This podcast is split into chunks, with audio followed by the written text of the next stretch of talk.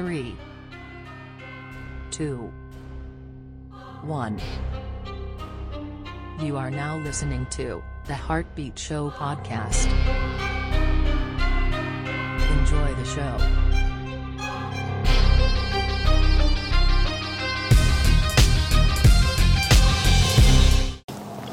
Hey, a first time homebuyer question we get a lot is what's the difference between FHA or uh, conventional, right? FHA versus conventional, conventional versus FHA. Which one should I go for? Okay.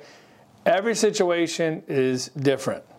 Finsitter here, right? Switzerland on FHA versus conventional. But I'm going to give you the pros and cons of each because that's what's very important because it really is situational. Okay. So some first time homebuyers come to us with no money, bad credit, just got a job you know, completely different situation from someone that's been employed for two years, got a great credit score, have three to five percent to put down, been saving and planning for it, right? Like those are two different people. They're both first time home buyers. All right.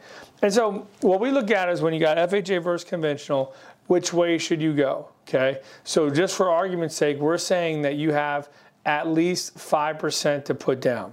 Okay, so you can do a 3% down conventional loan, you can do a 3.5% FHA loan, or a 5% down conventional loan. And so when, when, when we kind of like have these discussions, a lot of if they go for FHA is going to depend on several things. Okay, credit score and debt to income ratio are the two biggies. Okay, those are the two biggies that biggies. Those are the two big reasons that push us towards doing FHA compared to conventional. So, like when you get 640 score, 620 score, 660s even, right? All those with 3.5%, 5% down or whatever are probably going to lean towards FHA. The reason is because the conventional loans, you're going to have a much higher rate. Okay? The payment on an FHA loan is probably going to work out to be cheaper than the conventional loan. All right? And most of these loans, these first time home buyers do, are going to get refinanced somewhere in the future, right? Or they're going to get sold, they move on to another house, right? So like the monthly payment may be a big issue for them. Which one's my cheapest monthly payment? Okay. So their debt to income ratio is another thing. F- conventional will normally stop about a 45% debt to income ratio, DTI. Okay. It'll stop at 45%. FHA, we can get those approved low 50s, you know, 55 tops. But that extra 5%, 10% on the debt to income ratio is a lot of extra borrowing power for a buyer. All right. So higher debt to income ratio, lower credit scores, more likely going to move over to FHA.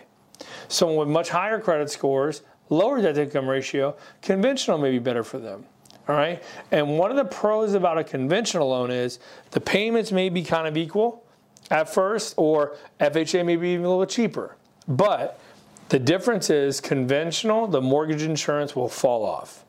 Okay, that's the big thing for a lot of people. Mortgage insurance for you, the consumer, it's doing nothing for you. Okay, PMI, mortgage insurance, MI does nothing for you, protects the lender. That's all it does. So you want to get rid of it as soon as you can. FHA, it's there for the life of the loan. Unless you do 10% down and, you know, then it's 11 years. Woo!